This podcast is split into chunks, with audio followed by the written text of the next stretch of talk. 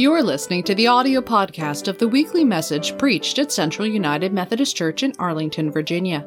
You're invited to worship with us in person on Saturdays at 4:30 p.m. or virtually through Zoom or Facebook on Sundays at 10:30 a.m. Visit us at www.cumcballston.org. There you can learn more about our congregation and how we worship God, serve others, and embrace all. The reading today is from Deuteronomy chapter 7, verses 7 through 9.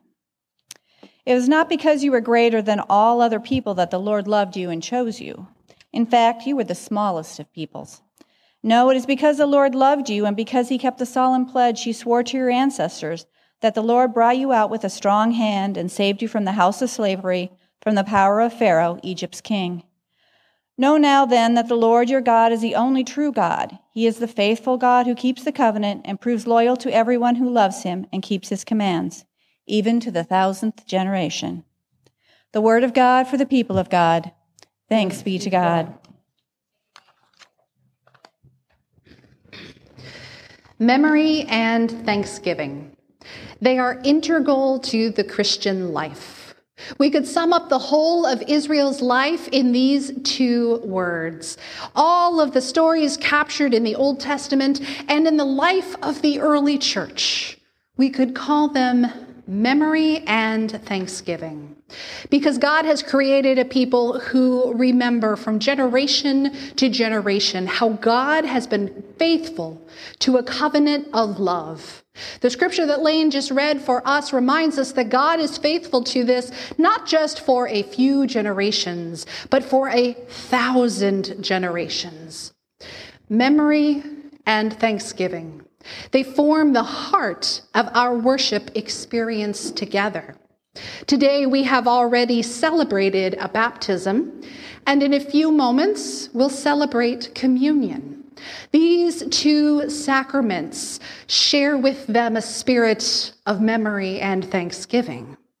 These sacraments, the outward, visible sign of an inward, invisible grace. The experience of God taking something ordinary and making it extraordinary so that we can remember the faithfulness of God. In the liturgy that we pray, you heard me already in baptism. Remember the faithfulness of God to the people who were seeking freedom from slavery in Egypt. The faithfulness of God to Noah and to his family. The faithfulness of God to all the generations that we have named already. And when we celebrate communion, we will hear the cloud of witnesses named again. This week, we celebrate those in Scripture, and we also remember all who have died in faith. We are recognizing All Saints' Day, which happens every year on November 1st. In our tradition, we remember those who have taken their place in what is called the Great Cloud of Witnesses. Hebrews chapter 10 mentions this cloud of witnesses, cheering us on as we run the race of life. Whether you know it or not, you have been surrounded, enveloped, and cheered on by those generations of ancestors who have come before you and who create the cloud of witnesses. But this is more than just a race. It is a sacred journey. It is a journey that we do not make alone. It is one that we make together as a church family, a journey that we make with one another, a journey toward being fully alive. If you pause and listen, you may hear the echoes of your ancestors cheering you on right now. You may see a glimpse of their legacy in your life today. And one day, each of us who are gathered here will join that cloud of witnesses. We will cheer on those like Bernadette and those who have yet to be born and baptized.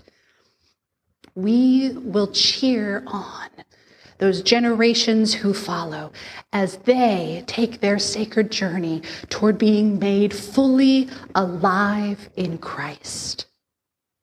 Throughout this year, we have been focusing on the theme we make the road by walking. You may wonder, well, where are we walking to?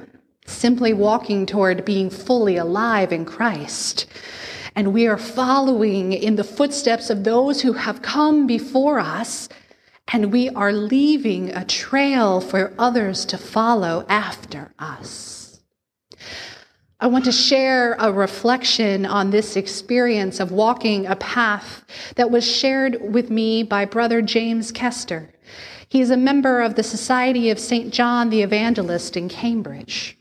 Brother James wrote this by saying, quote, I spent a lot of time thinking, pondering, and reflecting this past fall.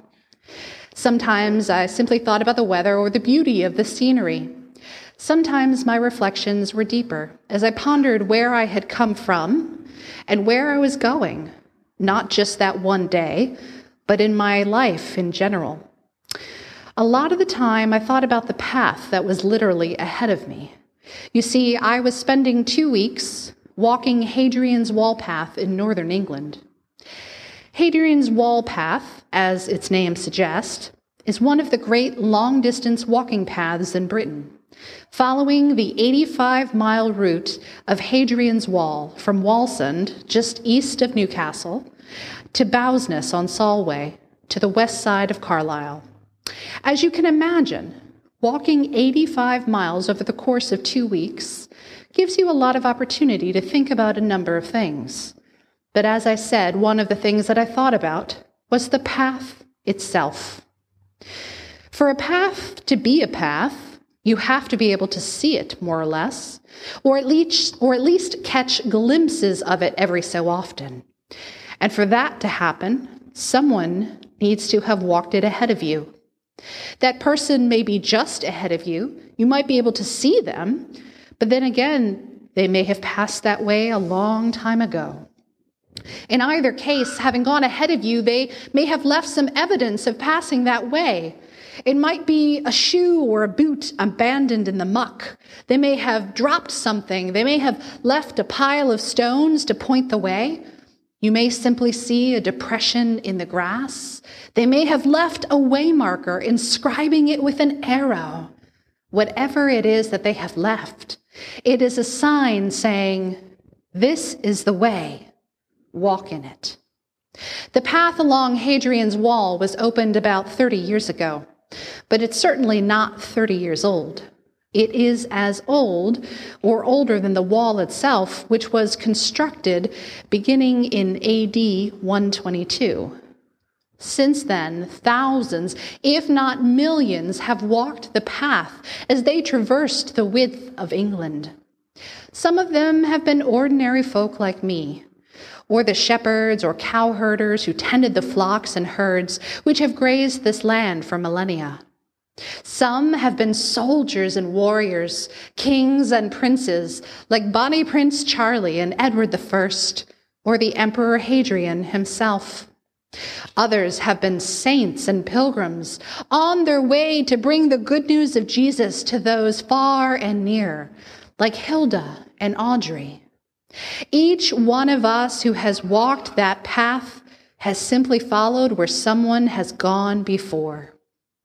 That doesn't mean that the path is not steep in some places. Doesn't mean that it's not difficult to walk occasionally. It doesn't mean that it isn't confusing sometimes. All it means is that someone has gone ahead and said, This is the way, walk in it. November is a wonderful month in the church's calendar, full, full of feast days like All Saints and All Souls, celebrating Martin, Margaret, Hugh, Hilda, Elizabeth, and Andrew. All of them have walked this path before us. And by the holiness of their lives, they show us the path to God. But like me on Hadrian's wall, they too followed others.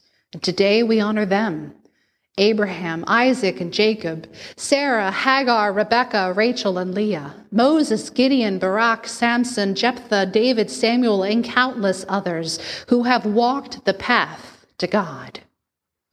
Doesn't mean the path isn't steep or difficult or slippery or even confusing.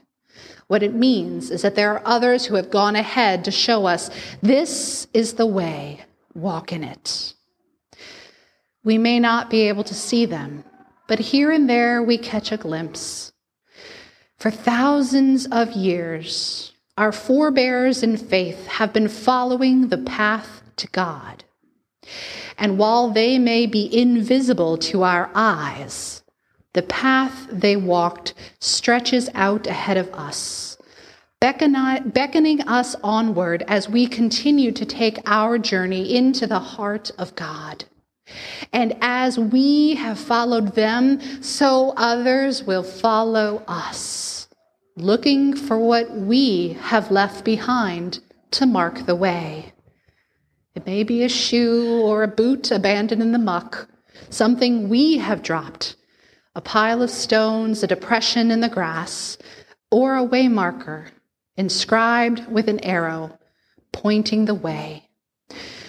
Or it simply might be the holiness of our lives that tells those who follow us this is the way, walk in it.